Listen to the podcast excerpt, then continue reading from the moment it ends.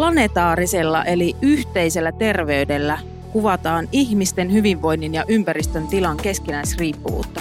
Esimerkiksi ilmastonmuutos, luonnon monimuotoisuuden heikkeneminen, ympäristön saastuminen sekä luonnonvarojen ja energian liikakäyttö haastavat koko ihmiskunnan tulevaisuutta ja kestävää elämäntapaa.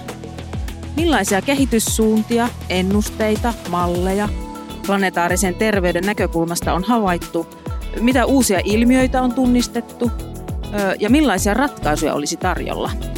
Entä mikä rooli on yhteiskunnan politiikkatoimilla tai meidän yksilöiden arkivalinnoilla? Näistä teemoista keskustellaan tänään ja minä olen Anna Simolin.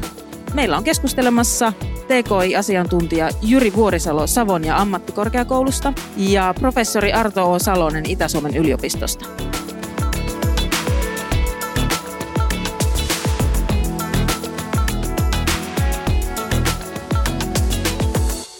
Arto, ähm, olet Itä-Suomen yliopiston professori ja toimit Suomen kestävyyspaneelin jäsenenä muun muassa.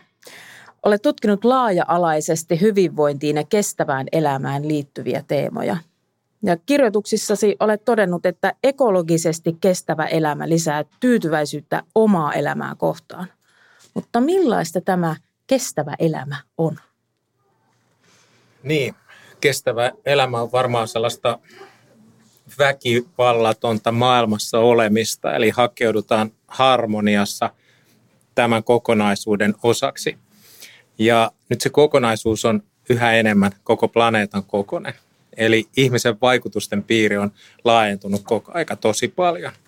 Ja tästä tulee se tarve ajatella yhä avarammin sitä, kuinka minä olen tässä ja nyt olemassa ihmisenä. Mitä jätän tekemättä, mitä teen. Vaikutukset on maapallon kokoisia. Otetaan yksi esimerkki kännykässä on 30 erilaista metallia. Mistä ne tulee? Kukaan kännykän valmistaja ei kerro. Mutta se tiedetään, että eipä niitä juuri Suomesta tule. Missä niistä kootaan komponentteja, niistä metalleista siellä ja täällä. Se on varmaa, että eipä juuri Suomessa. Sitten itse kännykän valmistus, logistiikkaketjut pyörimään. Eli jokaisella meillä on planetaarinen ilmiö kädessä, kun meillä on kännykkä kädessä. Eli sitä on tämä nykyajan hyvinvointi. Ja tämä pitää sisällään tämän tyyppinen hyvinvoinnin rakentuminen vaikka mitä. Eli ihan lähikaupassa käynti ulottaa vaikutuksensa kaikkialle maailmaan, jos ihan pikkasen kärjistetään, mutta ei kauhean paljon. No Jyri, toimit TKI-asiantuntijana ja työnkuvasi kuuluvat human security ja ilmastoturvallisuus. Olet nostanut esiin, että elämme tässä maailmantilanteessa niin sanottua monikriisivaihetta. Kerrotko meille, että mitä tämä tarkoittaa? No, sehän tarkoittaa sitä, että meillä on ehkä ensimmäistä kertaa maailmanhistoriassa näin monta tunnistettua kriisiä, jotka tapahtuu koko ajan yhtä aikaa – sitten ne vahvistaa toisiaan. Ne on aika yllätyksellisiä, mitä tapahtuu. Että mehän yritetään oppia koko ajan ennakoimaan, mutta on vaikeita. Kukapa arvasi, että tulee Venäjän raukkamainen hyökkäyssota yhtäkkiä ja tällaisia asioita. Onhan pandemia ennustettu, mutta näköjään se yllätti meidät. Eli me tulee jatkuvasti tällaisia yllätyksellisiä kriisisluokiteltavia asioita, jotka on globaaleja ilmiöitä. Ja meidän pitää vaan oppia elämään tässä – Kriisinhallinta ei voi siis enää ulkoistaa kriisinhallintajoukoille, vaan se on meidän ihan tätä normaalia elämää, että meidän pitää oppia tämä varautuminen ennakoimattomaan.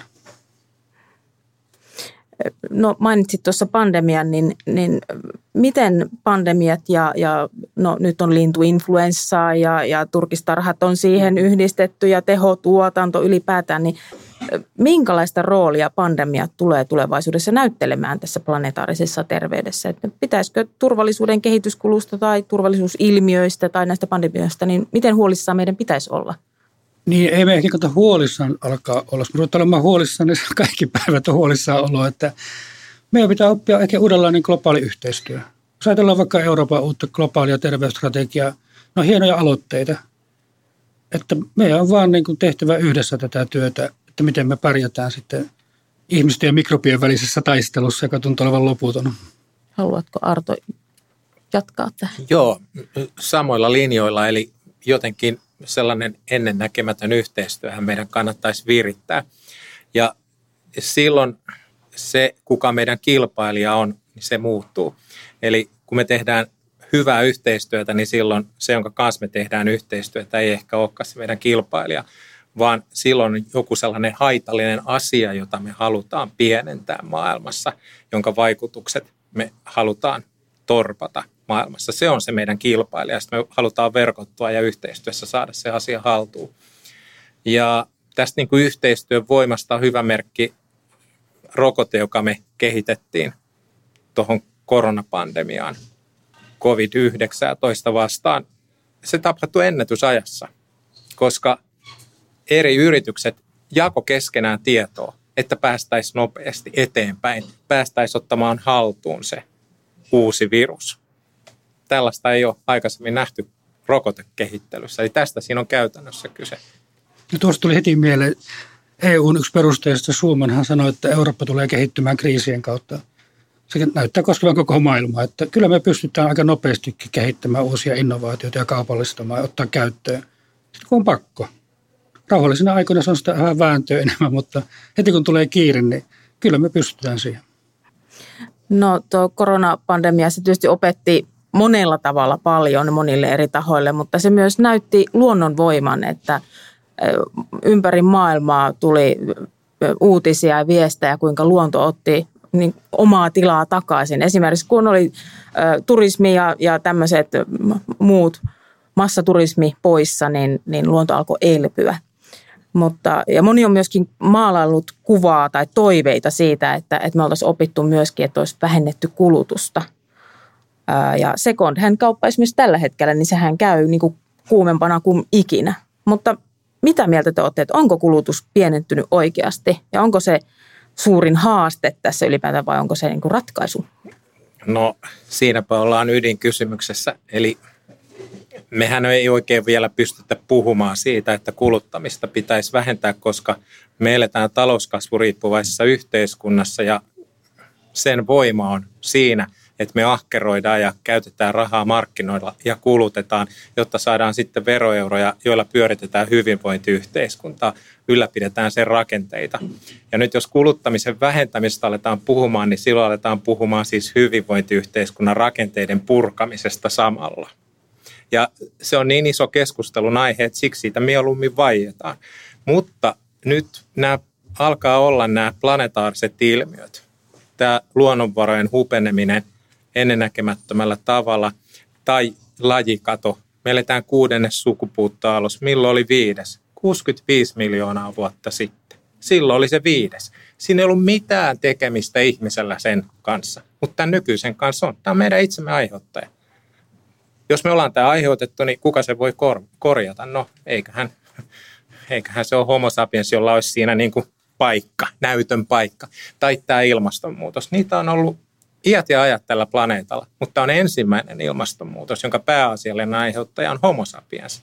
Jälleen, olisiko siinä homo sapiensilla näytön paikka? Eli nämä alkaa olla nyt niin isoja tulevaisuuden haasteita. Jokainen tietää, että ei nämä poistu agendalta seuraavan kymmenen vuoden ajanjakso aikana tai 20 vuodessa tai 50 vuodessa, että kyllä meidän se kuluttamisen vähentäminenkin täytyy ottaa agendalle. Ja sitten jos ajatellaan, missä me keskiverto suomalaiset eletään, niin meillä on 10 000 hyödykettä kodissa. Keskiverto suomalaisessa kodissa. 10 000 hyödykettä. Jos olisi 15 000, olisiko elämä parempaa? Monet sanoivat, että ei olisi. Jos lähikaupassa on 30 erilaista jukurttia, josta voit valita, jos olisi 50, olisiko elämä parempaa? Monet sanoivat, että eipä juuri. Eli me ollaan jonkinlaisia maksimeita tässä jo ehkä saavutettu ja nyt se kulutuksen kautta tuleva hyvä elämä, kokemus siitä, että elämä on rikasta, merkityksellistä, arvokasta ja elämisen arvosta ja sellaista täyteläistä, niin se, se ei ehkä sitä annakaan. Ja nämä, nämä alkaa olla semmoisia muutosvoimia, jotka pikkuhiljaa on tapetilla yhä enemmän. Ja nyt jos ajatellaan, että mä haluaisin vastata siihen, että, että luonnonvaroja kuluu vähemmän, että ilmastonmuutosta torppaisin ja että lajikatoon reagoisin, kuluttamisen vähentäminen. Heti vaikutukset ulottuu näihin kaikkiin. Ja tässä on se hienous. E, muuten, jos jatketaan kuluttamista, niin sitten täytyy vähän vastuullisemmin kuluttaa. Ja sitten se on tosi monimutkainen ilmiö, että sitten kun on näin, niin sitten kuitenkin on näin. Ja sitten vielä tämä, sitten on tuo. Ja jokainen tietää, kun haluaa tehdä vastuullisen valinnan kaupassa, että se on, se on todella hankalaa. Siksi kuluttamisen vähentäminen on hirveän helppoa. Niin, no ehkä tuohon sen verran näkökulma, että itsekin on paljon Afrikassa työskennellyt, että jotenkin oletetaan, että muut ei saisi kehittyä samalla tavalla kuin me kehitytään. Ja se on kyllä tämän kuluttamisen yksi ongelma. Totta kai kaikki haluaa maapallolla samaa hyvinvointia ja kaikki kyllä perustuu silloin tähän talousmalliin, jonka ytimessä on loputon kulutus. Että vaatii kyllä aikamuosta niin kuin muutosta. Ja kyllähän meidän kaikki tällaiset järjestelmät, jos ajatellaan vaikka siirtohinnattelujärjestelmää, mikä on pörsseissä, että mikä mahdollistaa tavallaan köyhyyden ylläpidon, niin ei me pitäisi purkaa niin paljon rakenteita, jotka liittyy maailman kauppaan jo pelkästään ja omistajuuteen. No, tässä jo vähän mainittiin nämä arkivalinnat, mutta jos vähän vielä puhutaan siitä, että mikä niiden merkitys ihan oikeasti on. Että mitä se haittaa, jos minä nyt tiputan roskia tonne tai minne sattuu tai jos tilaan tuotteen Kiinasta, kun sen sijaan, että ostasin sen kotimaisen tuotteen tai torilta tai suoraan yrittäjältä, niin mitä, mitä tämmöisillä meidän pienillä valinnoilla, onko se nyt yhtään mitään merkitystä, mitä minä yksilönä tein? On, tietysti, koska vähän tämä maailma luodaan ja kaikkihan, meistä tulee poliitikkoja osasta, jotka tekee päätöksiä. Että kaikki, niin kuin sä sanoit äsken, että ihmisethän tämä muuttaisi joku. Ei tämä kukaan muu tule muualta muuttamaan, niin sieltähän se tulee sitten mallien kautta, oppimisen kautta. Kaikilla on merkitystä ja pitääkin olla. Tämä on tosi kiinnostava kysymys. Mm, jos puhutaan ilmastonmuutoksesta, koko Suomen hiilidioksidipäästöt on melko vähäiset tämän planeetan muiden valtioiden päästöihin verrattuna. Jos otetaan tältä planeetalta kaikki ne maat, joiden päästöt on alle 2 prosenttia kokonaispäästöistä, eli ne maat nippuun, joiden päästöt siis vastaa vain 2 prosenttia kokonaispäästöistä, niin itse asiassa niitä maita onkin niin paljon, että kun ne lasketaan yhteen, niin siitä tulee enemmän kuin Yhdysvaltojen päästöt tai Kiinan päästöt. Eli voidaan myös sanoa ihan yhtä hyvin niin, että juuri nämä pienet valtiot liittymällä yhteen on se ratkaiseva joukko. Ja nyt niin kuin se, että me väistetään se homo sapiensin vastuu ja todeta, että ei mitään voi tehdä, vaikka kyseessä on ilmiö, jonka nimenomaan me ihmiset on itse luotu, niin tietenkin sille voidaan jotain tehdä. Kysymys on nyt vaan siitä, että mikä on pientä ja mikä iso. Jos lähdetään katsoa, että onko millään mitään väliä, niin voin ihan hyvin argumentoida nopeasti, että ei millään ole mitään väliä. Tässä meidän aurinkokunnassa on muutama planeetta. Onko niitä nyt joku kahdeksan tai tolle? Onko muita aurinkokuntia? Onhan niitä. Tässä meidän linnunradassa, joka on yksi galakseista, on miljoonia ja miljoonia aurinkokuntia, joissa jokaisessa on muutama planeetta. Ja sitten siellä on se aurinkotähti, jota ne planeetat kiertää. Ja tämä on vain yksi galaksi, tämä linnunrata. Onko muita galakseja? On. Miljardeja. Kukaan ei tiedä kuinka paljon. Mutta tutkijat sanoivat, että tämä kaikki olisi vielä vähän niin kuin suurene. Eli nyt jos tällä yksi planeetta poistuu tästä kokonaisuudesta, tällainen sininen planeetta, kysyn, mikä muuttuu? Kerro minulle se. Ei kokonaisuus muutu miksikään. Pieni värähdys, naurettavan pieni värähdys kaikkeudessa on yhden tällaisen planeetan poistuminen. Kun ei edes yhden tähden poistuminen ole mikään iso juttu tässä kokonaisuudessa. Että jos tälle linjalle lähtee, niin äkkiä saa vedettyä oman elämän merkityksellisyyden pois itseltä. Eli millään ei ole mitään väliä, joten väkivalta ja auttavan käden ojentaminen on ihan sama juttu. Pienet teot, suuret teot, kaikki on ihan sama, ei millään mitään väliä. Joten ei lähdetä siihen, vaan rakennetaan tästä hetkestä merkityksellinen ja arvokas. Tehdään se, mitä voidaan tehdä. Me ollaan yhteiskunta, totta vai ei? Eli niin löytyy hyvä elämä. Mutta nyt tietysti sitä enemmän me saadaan aikaiseksi, mitä enemmän meidän teot on sitten samansuuntaisia. Mahdollisimman moni, moni, jos tekee samansuuntaisia asioita, niin vaikutukset on voimalliset. Sähkön säästäminen vuosi sitten, näin syyskuussa, tasa vuosi sitten on hyvä esimerkki. Meille kerrottiin, että voi tulla sellainen talvi vasta, että meidän täytyy hallittuja sähkökatkoja toteuttaa Suomessa, että saadaan sähköä riittämään. Meille kerrottiin, että kannattaisi säästää. No, me säästettiin 13,5 prosenttia viime syyskuussa, vuosi sitten. Se on yhden ydinvoimalaitoksen tuotantokapasiteetin verran. Ei sellaisen pitänyt olla mahdollista. Ja vielä, kuka kärvisteli vuosi sitten syyskuussa? Säästi sähköä niin paljon, että oli elämä erittäin epämiellyttävää ja hankalaa. Ei niitä montaakaan löydy. Useimmat sanoivat, että otettiin ylikulutus pois. Kiinnitettiin huomiota asioihin, joihin aikaisemmin kiinnitetty huomiota. Tuli hyvä fiilis. Voin hallita elämääni. Täällä on ihan turhia asioita päällä. Otin ne nyt pois päältä ja kas, rahaa säästyy, kokonaisuus voittaa. Eli tämä on tavallaan se, se mistä me tarvittaisiin nyt keskustelua. Et ne pienet asiat, ne voikin olla itse asiassa ratkaisevan suuria asioita. Jos riittävän moni tekee pieniä asioita, niin siitä syntyykin maailmaa muuttava voima. Joo, ei kannata aloittaa tätä hommaa katsomalla Lars von Trierin melankolia, jossa sun maapallo tuhoutuu. Että se ei ole hyvä lähtökohta, vaan mieluummin ehkä miettiä just toisinpäin, että ehkä tämä sivistys voi olla yksi ratkaisu. Se voisi olla ihan semmoinen mielenkiintoinen juttu, että tehdään tätä hommaa niin kuin vielä paremmin humanismin lähtökohdista ja silloin tullaan siihen, että mitä pitää muuttaa ymmärryksen suhteessa vaikka taiteen ja tieteen välillä ja jos mennään tämmöisenkin keskusteluun, niin sehän voi olla ratkaisu ihan, että ajatellaan pikkusen eri tavalla tätä, mistä merkitykset tulee.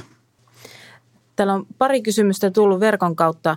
Otetaan tässä välissä ää, nämä. Eli tämä oli ensin ää, professori Saloselta kiinnostava painotus ihmisiin eläinlajina, homo sapiensina. Voisitko avata meille ammatin puolesta ilmasto kautta kestävyysasioista viestijille, miksi painottaa ihmislajia eikä ihmisryhmiä? Aihe on kuitenkin voimakkaasti yhteiskunnallinen ja homo sapiensin alaryhmätasolla keskustelu voisi olla omasta mielestäni tuottavampaa. Me niin tarvitaan havahtumista siihen, että itse asiassa ne tämän planeetan ihmiset, jotka kaikkein vähiten ovat vaikka ilmastonmuutosta omilla teoillaan aiheuttaneet, he kärsivät siitä kaikkein eniten. Se on erittäin epäreilua. Eli niin kuin homo sapiensin sisällä niin kuin on niitä, jotka jotenkin ottaa takkiinsa enemmän näistä planeeta- planetaarisista kehityskuluista. Ja sitten on sitä porukkaa, joka ottaa vähemmän, joka kärsii vähän vähemmän tai vähän myöhemmin. Ja, ja tästä tulee sellaista, sellaista, että ei voida puhua ehkä sillä tapaa yleisellä tasolla kuin mitä puhuin, jos sanoin, että homo sapiens. Eli me tarvitaan niin kuin hyvin erilaisia lähestymistapoja. Sitten täällä on kysymys, että pitäisikö sivistystermi määritellä uudelleen ymmärtääksemme planetaarisen terveyden ja planetaarisen systeemin merkityksen? Snellman on tuttu Kuopiossa. Snellmanilainen sivistyskäsitys lähtee siitä, että sivistys on vastauksien hakemista kunkin aikakauden polttavimpiin ongelmiin. Niin, meidän pitäisi ehkä oppia tämä, me kumminkin tullaan tuota korkeakoulumaailmasta, niin meillä ehkä unohtuu välillä pikkusen tämä näin kuin tulevaisuusorientoitunut ongelmanratkaisujutut ja tämmöinen ennakointitaidot, ja, jotka on hirmu tärkeitä tässä mm. meidän otsikossa tänään. Kyllä, ja sivistyksen mm. ideana on mennä eteenpäin ja hakea ratkaisuja, eikä jäädä voivottelemaan. Mm. Se, se on koko aika sellainen myönteinen voima, joka kääntää meitä kohti hyvää. Ja siinä on, siinä on ehkä sen, sen niin kuin keskeinen anti. Et se tunnistaa ongelman, mutta se ei jää piehtaroimaan ongelman parissa, vaan se hakee siihen ratkaisuja. Ja vaikka se löytää pieniäkin ratkaisuja, se ottaa ne käyttöön. Toteaa, että hei, parempi vaikka vähän mennä oikeaan tai hyvään suuntaan, kuin jättää menemättä.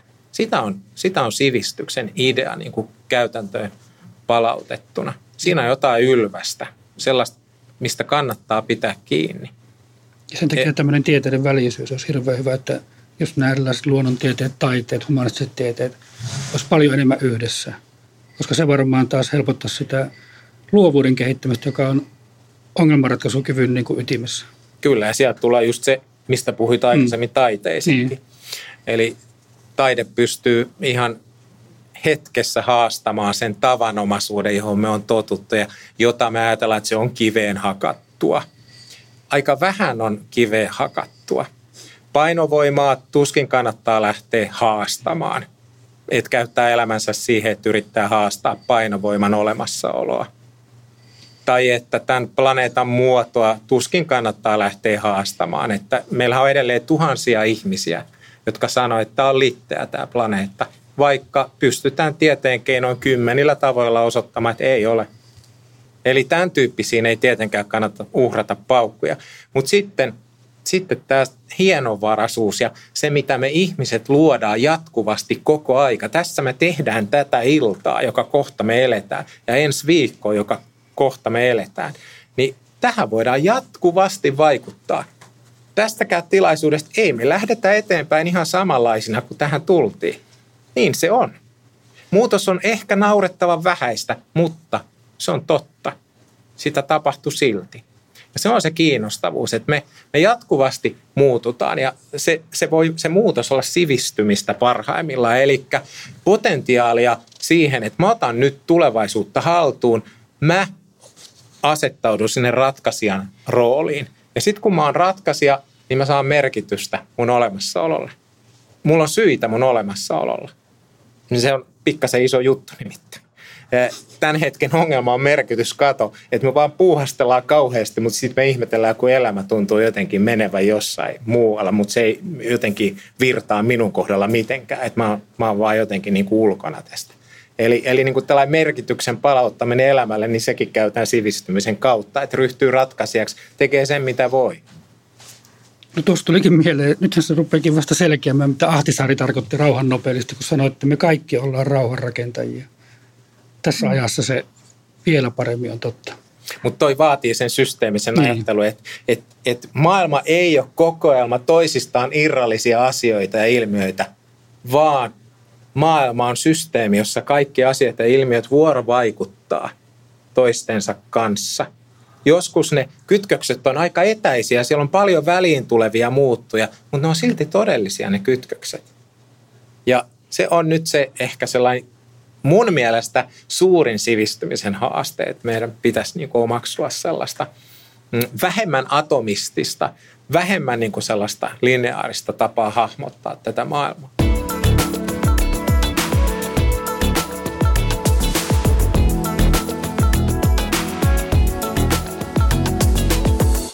Niin, miten näette, onko ristiriitoja yksilön terveyden ja elinjään pitenemisen ja, ja tämän luonnon hyvinvoinnin kanssa? Aikamoinen jännite siinä ainakin on ja ehkä voisi sanoa aikamoinen ristiriita. Että jos nyt ajatellaan tätä antroposeenin aikaa, johon me ollaan siirrytty tai siirtymässä, riippuu vähän keltä kysyy, edellinen aikakausi, geologinen aikakausi oli holoseeni, joka kesti 11 700 vuotta. Se oli suosiollinen tälle lajille, jota me edustetaan. Ja nyt näyttää siltä, että tämä antroposeeni on sellainen aika, jossa tämä laji vie tämän planeetan. Eli tästä lajista riippuu se, millainen tämän planeetan tulevaisuus on. Ihminen on yksittäisistä tulevaisuutta määrittävistä voimista suurin tällä planeetalla tällä hetkellä. Ja sitten jos katsotaan, että et ihmisen aikaansaannoksena on muuttuva ilmasto, mm, luonnon monimuotoisuuden köyhtyminen ja luonnonvarojen häviäminen, niin osut kyllä pikkasen kiperään kysymykseen. Eli voi olla, että tämän planeetan kokonaisuuden kannalta olisi hyvä, jos homo sapiens ei olisi. Ja silti onhan meillä olemassaolon oikeus.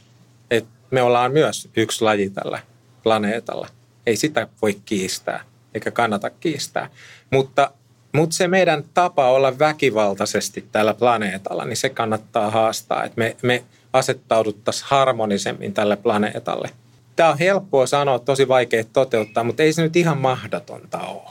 Mutta siinä on ehkä just se sivistysprosessi ja projekti meillä nyt vastasi, että kuinka meistä tulisi sellainen ongelmien ratkoja – ja kuinka me otettaisiin tulevaisuus haltuun ja otettaisiin se vastuu, joka homo tällä hetkellä planeetalla on, jos kerran me ollaan siirrytty uuteen geologiseen aikakauteen, jonka yksi osoitus on mikromuovin levinneisyys. Tältä planeetalta ei enää löydy paikkaa, jossa ei olisi mikromuovia. Myös tänne planeetalle syntyvissä ihmislapsissa on mikromuovia jo saman tien, kun he syntyvät heidän elimistössään. E- eli ihmisen vaikutukset on levinnyt kaikkialta tällä planeetalla. Ne on osittain pysyviä. Niitä ei osittain enää pystytä palauttamaan. Vaikka joku kallioseinämän niin kuin murskaaminen ja siihen jonkun väylän rakentaminen, niin se meni sitten siinä. Et me tehdään paljon, paljonkin asioita, jotka on peruuttamattomia, mutta on myös paljon mahdollisuus muuttaa asioita ja toimia niin, että me saadaan todellakin rakennettua hyvää tulevaisuutta. Ja tämä on nyt se keskeinen kysymys, että ryhdytäänkö me sitten rakentaa sitä hyvää tulevaisuutta vai todetaanko me, että eipä tässä mitään sen kummallisempaa voi. Ja demokratia muuten palautuu sen tyyppiseen ideaan, että jokainen voi vaikuttaa. Ja että jokaisen vaikutusvoima on yhtä suuri. Että niin kuin jos äänestämään lähtee, niin sitten äänestämisen voima on ihan yhtä suuri kuin vaikka tasavallan presidentillä. Yksi ääni kaikilla. Toiset sanoo, että se on niin vähän, ettei kannata äänestää. Toiset sanoo, että se on demokratian idea, ettei ole kuin yksi ääni käytössä. Että niin kuin, näitä tämmöisiä varmaan pitäisi vähän enemmän miettiä, että mikä on isoa, mikä on pientä, millä on mitään väliä, millä oikeasti on hirveästi väliä. Ja jos haluaa merkityksellistä elämää, niin sitten se palautuu siihen pieneen, eli että kaikilla onkin vähän väliä. Mutta sitten sekin kannattaa tietysti ehkä hoitaa silleen, niin kuin Juri totesi aikaisemmin, ahdistumatta, eikä silleen niin kuin velloa jossain synkkyydessä, koska sitten sä oot ihan toimintakyvytön ja sitten ei ainakaan tapahdu sitä myönteistä muutosta, jota mielellään me kaikki oltaisiin tekemässä. No nyt kun päästiin tähän demokratiaan ja politiikkaan, niin millaista politiikkaa nyt sitten tarvitaan? Onko ratkaisu kansainvälisessä politiikassa ja päätöksenteossa vai kansallisessa vai, vai olisiko alueellinen päätöksenteko nyt sitten kaikista kriittisintä? No minä itse olen federalisti, että me ei tarvittaisi Euroopassa kansallisvaltioita, mutta ei mennä nyt siihen. Kyllä se vaan on Totta kai yhteistyö on kaikkein tärkein, että eihän näitä asioita voi tehdä pelkällä kansallisella päätöksenteolla, että EU on minimi meidän näkökulmasta ja sitten tietenkin kansainväliset sopimukset, mutta yhdessähän ne on tehtävä, että meidän opittava vielä enemmän päättämään yhdessä asioista ja sopimaan asioista. Mä ajattelen niin, että olisi hyvä, jos meillä olisi eri tason demokratiaa, että, että olisi niin kuin sellainen globaalin tason näkemys, mihin suuntaan halutaan edetä. Ja että me olisi sitten sellaista ihan deliberatiivista, hyvin lähidemokraattista toimijuutta, jossa, jossa mä pystyn niin kuin mun oman alueen, e, ihan sen lähialueen asioihin vaikuttamaan, päättämään vaikka mihin sen kaupungin rahoja käytetään, jossa mä e, asun ja, ja kokee sellaista, sellaista niin kuin osallisuutta, joka puuttuu tällaista, tällaista edustuksellista demokratiasta, jossa me kuitenkin ehkä koetaan, että ei pysty kauheasti vaikuttamaan. Että se kokemus siitä vaikuttamista olisi vahvempi. Mutta mut mä ajattelen niin, että eri tasot olisi hyvä olla siinä. Ja just se vuorovaikutushan siinä on olennaista. Että mä oon osa sitä yhteiskuntaa, jossa mä elän. Ja yhä enemmän mä oon osa sitä planeettaa, johon mun elämä asettuu monin, hyvi, monin eri tavoin. No joo, silloin kun mennään vaikka tällaisiin niin kuin ilmastonmuutokseen sopeutumiseen, niin sehän tapahtuu aina ihmisten elinympäristössä. Se ei olekaan enää niitä valtavan isoja poliittisia päätöksiä, vaan ne tapahtuu tässä, missä me eletään, niin ei me saada kyllä luopua silloin paikallisesta päätöksenteosta. Että nehän tehdään täällä nämä meidän päätökset meidän maatalouteen vaikka metsätalouteen liittyen. Joo. Ne on ihan kotikulmilla tehtäviä päätöksiä. Joo, ja siitä tulee hyvä fiilis, jos on sellainen lähikauppa, mihin voi antaa vinkkiä, että hei mä haluaisin sellaista ja sellaista tuotetta tänne, että ei näyttänyt olevan. Ja sitten, kun siihen reagoidaan. Eli ehkä enemmän meidän pitäisi ottaakin asioita puheeksi ja kysellä, että hei, miksi tämä on näin? Et me ehkä ollaan sellaisia passiivisia kuluttajia, että me, me, me ei niin kysellä riittävästi. Mä ainakin tunnistan itsessäni sen, että pitäisi tehdä ahkerammin kysymyksiä. Niitä kysymyksiä, joissa mä ehkä koen, että mä teen tyhmän kysymyksen, mutta tekis silti. Tuo mun lempiaihe, että missä meidän paikallinen ilmastojournalismimme on? Se, että meillä tapahtuu valtavia muutoksia, niin tällainen, missä meidän ilmastotoimittaja on vaikka paikallisessa yleisessä ja Savon Sanomissa? Ei taida olla vielä. No tässä on nyt puhuttu vähän tuota, vihreästä siirtymästä ja, ja kestävyys tavoitteista, mutta entäs tuota, hiilineutraaliustavoite ihan tämmöisenä terminä, siitä puhutaan todella paljon, niin nostetaan esiin säännöllisesti. Niin kuinka kaukana me ollaan hiilineutraalista Suomesta ja voitaisiko me nyt olla sitten suunnannäyttäjä tässä koko maailmalla? Jos nyt puhutaan aina, että Suomi mainittu, niin nyt jos keskitytään, että miten täältä Suomen muun suunnasta koko planeetan. Niitä torilla tavataan, torilla nousee tavataan, vähän. Kyllä. Tota. Mitä mieltä olette tästä tai onko teillä nyt, niin kuin, mikä teidän käsitys on tämän hetken hiilineutraalista Suomesta? No sellainenhan kannattaisi rakentaa mahdollisimman nopeasti. Ö, on kuitenkin niin kuin yli 130 maata jo asettanut yhteiskunnalleen tavoitteen, että oltaisiin sitten hiilineutraaleita vuoteen 2050 mennessä viimeistään tai Kiina 2060. Niin, onko ilmastonmuutos agendalla 2030-2040? Tietenkin on. Me ollaan hyvin yhtä mieltä siitä, että kyllä siitä puhutaan. Ja puhutaan eri sävyyn kuin tänään. Siltä näyttää vahva tieteellinen näyttö on siihen suuntaan. Ei se ole poistumassa agendalta. Eli sehän ongelma täytyisi ratkaista. No, mitä luulet 2040? Onko noin keskimäärin ratkaisuhalukkuutta enemmän vai vähemmän kuin nyt? Vastaus on täysin selvä. Silloin kysellään jo todellakin, että hei, miten te ratkaisitte tämän? Onko teillä tähän jotain? Jos me suomalaiset ollaan katsottu homma läpi, meillä on koko yhteiskunta hiilineutraali, niin kyllä sieltä jengi tulee kyselemään, miten te teitte? Miten te teitte tämän ja tämän? Miten te ratkaisitte tämän ja tämän? Jos pikkasen pistäisi överiksi, niin mä väitän, että jos me etunaisesti haetaan näihin planetaarisiin ongelmiin vastaukset, niin kaikille suomalaisille riittää mielekästä työtä aivan helposti. Kysyntä on niin suuri. Me ollaan planetaarisessa käänteessä. Puhutaan ihmiskunnan tulevaisuudesta. Joo, siis hiilineutraalisuustavoitehan on elinkeinopolitiikkaa. EKta myöten on myönnetty, että se on Suomen talouskasvun, taas päästään kasvuun, mutta se on meidän talouskasvun ihan perusta. Ja taas, oliko se tällä viikolla tuli viimeisin tutkimustulos, niin yli puolet yrityksistä jo vastasi siinä tutkimuksessa, että vihreä siirtymä on niin elinehto säilymiselle, ylipäätään niin kilpailukykyisenä, että onhan tämä suunta hieno. Ja myöskin jos ajatellaan nyt sitten vaikka ilmastonmuutosta ja luonnon monimuotoisuuden heikkenemistä, niin molempia pitää hoitaa yhtä aikaa. Ja, ja osittain siellä on jännitteitä.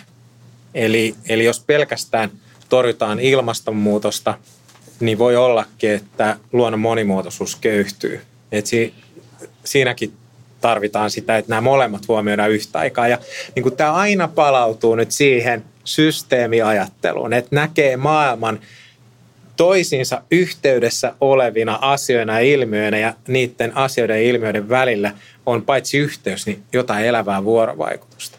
Ja jos niin lähtee ajattelemaan, niin, niin mä väitän, ö, saa todelle, toden, en, enemmän todenmukaisen käsityksen tästä olevaisesta, jonka osana juuri nyt ollaan. Ja voi tunnistaa, että kun mä oon mukana näin monesti, niin mähän voi vähän vaikuttaa. Sitten jää, enää se kysymys, että mikä on paljon ja mikä vähän. Että et, onko jo, joku vaikutus niin pieni, että se on mitätön. Mutta se me tiedetään jo empiiristi, että ne, ne ihmiset tosiaan, jotka on kääntänyt elämäänsä kestäväksi, eli vaikka muuttanut kulkutapojansa enemmän lihasvoimaisiksi silloin, kun se on mahdollista, ne on tyytyväisempiä itseensä kuin ne, jotka jatkaa vaan kestämättömillä tavoilla siksi, että kun näin on aina tehty, kato näillä mennään, me lähetä mitään nyt tässä Et, et niin kuin, ootko tavannut ihmistä, joka haluaisi lisää tyytymättömyyttä? Ei niitä ole. Kaikki haluaa tyytyväisyyttä. Jos sä haluat tyytyväisyyttä lisää, niin tee se, mitä pitää tehdä. Saat vähän tyytyväisempi. Peilistä katsoo tyyppi, joka teki sen, mitä piti tehdä. Yes, itse asiassa pakko ottaa tuo palokki-esimerkki. Aina kun katsot Jari Sihvonen tuolle, niin se on hyvä esimerkki tästä ristiriidasta, että palokkihan on täydellinen juttu, tuottaa uusiutuvaa energiaa vesivoimaa. Mutta se pitäisi purkaa, että luonnon monimuotoisuus olisi paremmin. Eli meillä on varmaan paljon tällaisia pieniä ristiriitaisuuksia, joita meidän pitää oppia käsittelemään ja se on aluepolitiikkaa sitten. Kyllä ja kuluttamisen niin. vähentäminen reagoi myönteisesti molempiin. Kyllä. Tämä, on, tämä on se kova juttu, mutta niin, niin hankala ottaa keskusteluun. Mutta saas nähdä, milloin me saadaan se yhteiskunnalliseen keskusteluun. Kyllä se sieltä pikkuhiljaa kömpii areena. otetaan täältä verkosta muutama kysymys tähän väliin. Täällä on juuri kysytäänkin, että suomalaiset kuluttajina ovat hyvin kaukana hiilineutraaliudesta. Miten voisimme olla tässä esimerkkinä? Tästä on vähän jo puhuttukin, mutta olisiko nyt vielä esimerkkejä? No ehkä siinä on se, että me, me niin todettaisiin, että tietyt maksimit on jo saavutettu ja että inhimillisten perustarpeiden tyydyttäminen on jo melko helppoa Suomessa. Et jos me halutaan, että elämä olisi entistä enemmän elämisen arvoisen tuntusta, kokemuksellisesti sellaista rikasta ja se elämä jos jotenkin sille täydellistyisi, niin, niin silloin kannattaakin lähteä siihen suuntaan, että mitkä asiat nyt lisää tyytyväisyyttä. Keskimäärin tyytyväisyyttä lisää se, että toteaa, että mullahan on jo paljon, mitä hyvään elämään tarvitaan. Eli kiinnittää huomiota siihen, mitä jo on, eikä siihen, mitä puuttuu. Silloin tulee tyytyväiseksi. Tai sitten, miten saisi niinku sellaista merkityksen tuntua, että mun olemassaololla on jonkinlaisia hyviä syitä. No se menee niiden yhteyksien kautta. Miettiä, että missä kaikessa on mukana. Ja sitten, että miten voisi kontribuoida jotain hyvää niihin asioihin, niihin ilmiöihin, joissa on mukana. Sille löytyy niin kuin sellaista tarkoituksellisuutta omalle olemassaololle. Tämän tyyppiset asiat on niitä juttuja, jotka on meillä ihan tässä näin, on ilmas, ilmaisia asioita. Niitä voidaan tuoda elämään vaikka kuinka paljon lisää, jos halutaan. Mutta ongelma on se, että näistä ei meillä puhuta lainkaan. Vaikka joku elämän ilo. Että jos voisi jakaa elämän ilot ja surut, olisiko hyvä? Oishan se. Mutta milloin olet puhunut kahvipöytäkeskustelu, joka on ollut vetävä ja sen aiheena on ollut elämän ilo? Ei näillä leveysasteilla. Ei näillä leveysasteilla. Se kääntyy aina sinne materiaan, koska meillä on talouskasvuriippuvainen yhteiskunta ja se elää kuluttamisesta. Ja me ollaan vasta muutamia vuosikymmeniä sitten oltu äärimmäisessä köyhyydessä. Onneksi me ymmärrettiin tarttua talouskasvuideaan ja me päästiin äärimmäistä köyhyydestä nopeasti eroon. Mutta nyt olisi aika nähdä hyvinvointi avarammin. Ja sen hyvinvointikäsityksen avartaminen on ehkä se iso juttu. Eli että päästä siitä elintason parantamisen narratiivista elämänlaadun kohentamiseen. Ja se elämänlaadun kohentaminen on kiinnostava, koska se perustuu niin kuin pääasiassa aineettomiin asioihin. Se antaa elämälle juone, joka on vetävä. Haluaisitko jatkaa? Joo, no sillä tavalla tähän liittyy semmoinen, tuli tuosta mieleen, ei nyt ihan suoraan, mutta koko tässä vihreän siirtymän toiminnassa on määritelty tällainen moraalinen pohjavire, jonka nimi on, että ketään ei jätetä periaate. Mm. se kyllä mahdollistaa vielä paljon enemmän työtä, mikä liittyy tähän merkityksien luomiseen, että samaan aikaan YK on määritellyt, että ilmastokriisi on maapallon suurin humanitaarinen kriisi. Eli tähän tuo oman näkökulman tähän, että ketään ei jätetä periaate ja sitten meillä on uudet humanitaariset ongelmat, jossa me voitaisiin luoda paljon merkityksellisempiä asioita. Ja ne ei ole kulutusta lisääviä. Verkossa oikeastaan tulee vähän tähän globaaliin näkökulmaan kommentteja ja kysymystä. Onko sosiaalisen kestävyyden toteutuminen sekä resurssien ja hyvinvoinnin tasa-arvoinen jakautuminen globaalisti mahdollista, jos talouskasvuun pyrkiminen jatkuu nykyisen kaltaisella tavalla? Varallisuuden kertyessä muutamille isoille yrityksille ja henkilöille. Eikö johtavassa varustuvassa asemassa olevien ihmisten tulisi jakaa tämänkaltaisia näkemyksiä ja arvoja, ja, kuin mitä tässä on esitetty, jotta muun muassa ylikulutus, ympäristön turmeleminen ja globaali köyhyys päättyisi? Just noin. Mm. Just noin. Me, meidän pitää lähteä siitä, että niissä maissa, joissa ihmiset kärvistelee sen kanssa, että mistä tänään löytyy syötävää, koska tässä on pari päivää mennyt niin, että ei ollut ruokaa. Tänään nyt todellakin pitäisi jo löytyä ruokaa. Ja viime viikolla yksi lapsista kuoli malariaa. Ei ole kiva, että jos nyt kuolee toinenkin lapsi malariaan tässä. Että pitäisi saada lääkäripalveluja. Et, et näissä maissa tarvitaan nopeata talouskasvua, että päästään äärimmäistä köyhyydestä eroon. Mutta sitten näissä tällaisissa ylikuluttavissa maissa, näissä tarvitaan jotain ihan muuta. Se on, se on nyt se iso kysymys. Ja nyt jos katsotaan, että ketkä tätä planeettaa homo sapiensseista eniten vie, niin kyllä, kyllä se on se porukka, joka on sitä vaurasta väkeä. Eli me sanellaan tämän planeetan suuntaan enemmän kuin sitten ne ihmiset, jotka taistelee vielä kehittyvissä maissa sen kanssa, että mistä inhimillisten perustarpeiden tyydyttäminen. Tästä ehkä selkeä ilmiö on nyt se, että onko se tällä viikolla uutisoitiin Afrikan mantereella nuoret lähti mielenosoituksiin, että ilmastotyö pitää ottaa vakavasti. Eli kyllähän tätä herätään tälläkin tavalla nyt myös köyhimmissä maissa, että ei tiedä, vaikka tuleeko meillä uudenlaisia vallankumouksia jopa tämän takia. Juuri tämän eriarvoisuuden takia. Kyllä, mä oon, mä oon asunut tuolla päivätässä Afrikassa ja se on, se on aika synkkää katseltavaa, kun sadesyklit on mennyt sekaisin ja vaikka Nairobissa, kun pikkasen ikääntyvämmän ihmisen kanssa juttelee ja kysyy, että milloin pitkät sateet alkaa, se sanoi, että no maaliskuu 15, viimeistään maaliskuu 20. Niin se on toiminut kuin junan vessa viimeiset sadat vuodet ja tuhannet vuodet, mutta ei enää. Nyt niitä sateita ei sitten kuulukaan. Siinä maaliskuun alussa mennään kuitenkin pehmentämään pelto, muokataan pelto, on hankittu jostain siemeniä, kylvetään ja sitten hedelmällinen maaperä, lämpö, auringonvalo, olosuhteet on hyvät. Odotetaan vaan, että saataisiin kosteutta jostain, mutta sitä ei tukka. Sitten se tulee joskus toukokuussa rajuilmana ja vie siemenet mukanaan. Ja sitten siellä joen alasuistomaalla, kuka siellä asuu? No köyhistä köyhi. Sillä meni muutamat lapsetkin siinä mukana. Sä kattelet vierestä sitä ja ihmettelet, että on tämä aika raju. Samaan aikaan toisella puolella maapallon jengi sanoi, että en nyt tiedä, onko tässä mitään tehtävissä. Ja en nyt tiedä, onko ilmastonmuutos loppujen lopuksi edes totta. Siellä vaan meni sadesyklit sekaisin sitten. Ja se tarkoittaa sitä, että koko niin kuin se, se niin kuin peruselinkeino tai se peruselämän niin kuin ehdon täyttyminen hankaloitu hirmu paljon.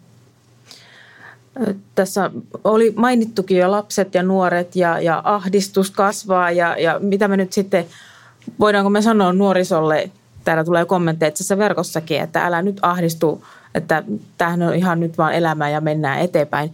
Et, et minkälaisia planetaarisia ö, keinoja tai millaista planetaarista mielenterveysnäkyää ja keinoja meillä olisi vahvistaa tuota resilienssiä?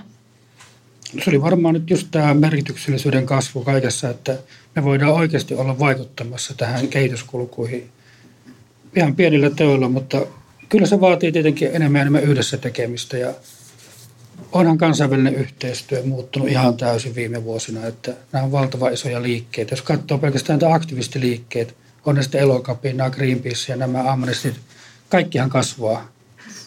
Ja kyllähän meillä on tällainen niin hieno ilmiö tapahtumassa jo, että, joka voi ehkä poistaa sitä ahdistusta, että kokee vaikuttavansa.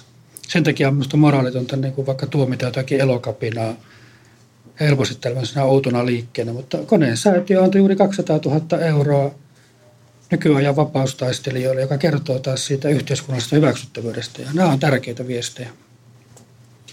Sitten on ehkä hyvä tunnustaa se, että mm, meillä media saa voimansa kielteisyydestä. Eli mm, meillä on otsikkotoimittajat erikseen, jotka laittaa sellaisen otsikon, että me sitä klikataan mielellään, että siihen kylkeen sitten saadaan myytyä mainos. Kun sitä on paljon klikattu, voidaan kertoa, että kannattaa laittaa mainos siihen. Sitten siihen saadaan myytyä mainos, että saadaan mediatalon työntekijöiden palkat maksettua. Näin tämä pyörii.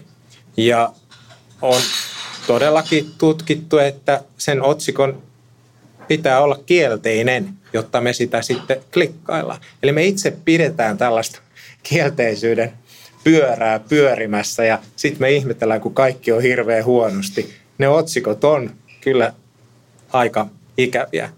E, eli jos haluaa niin pikkasen hoitaa itseään, niin ehkä jättää lukematta vähän niitä otsikoita ja pikkasen pistää itseään johonkin mediakatveeseen. Ja ylipäätänsä ehkä, ehkä meissä on vielä evoluution myötä sellaista niin kuin kielteisiin asioihin ja uhkiin ja ongelmiin keskittyvää aika paljon jäljellä. Että me kyllä ne asiat huomioidaan, mutta sitten kun olisi jotain ratkaisuja tarjolla tai sellaisia niin kuin johonkin upeuksiin vieviä polkuja, niin me todetaan, että ei pysty. Ei pysty. hei, 150 vuotta sitten me elettiin keskimäärin neljäkymppisiksi. Jos silloin olisi ottanut puheeksi, että tuplataanko odote, ei olisi mennyt läpi. Tässä sitä on. Maailma muuttuu. Tässä on tuotu monta kertaa esiin yhteistyö ja, ja voisinkin tässä kohtaa todeta, että tämä Itä-Suomen yliopiston tiedekahvila on myös toteutettu yhteistyössä.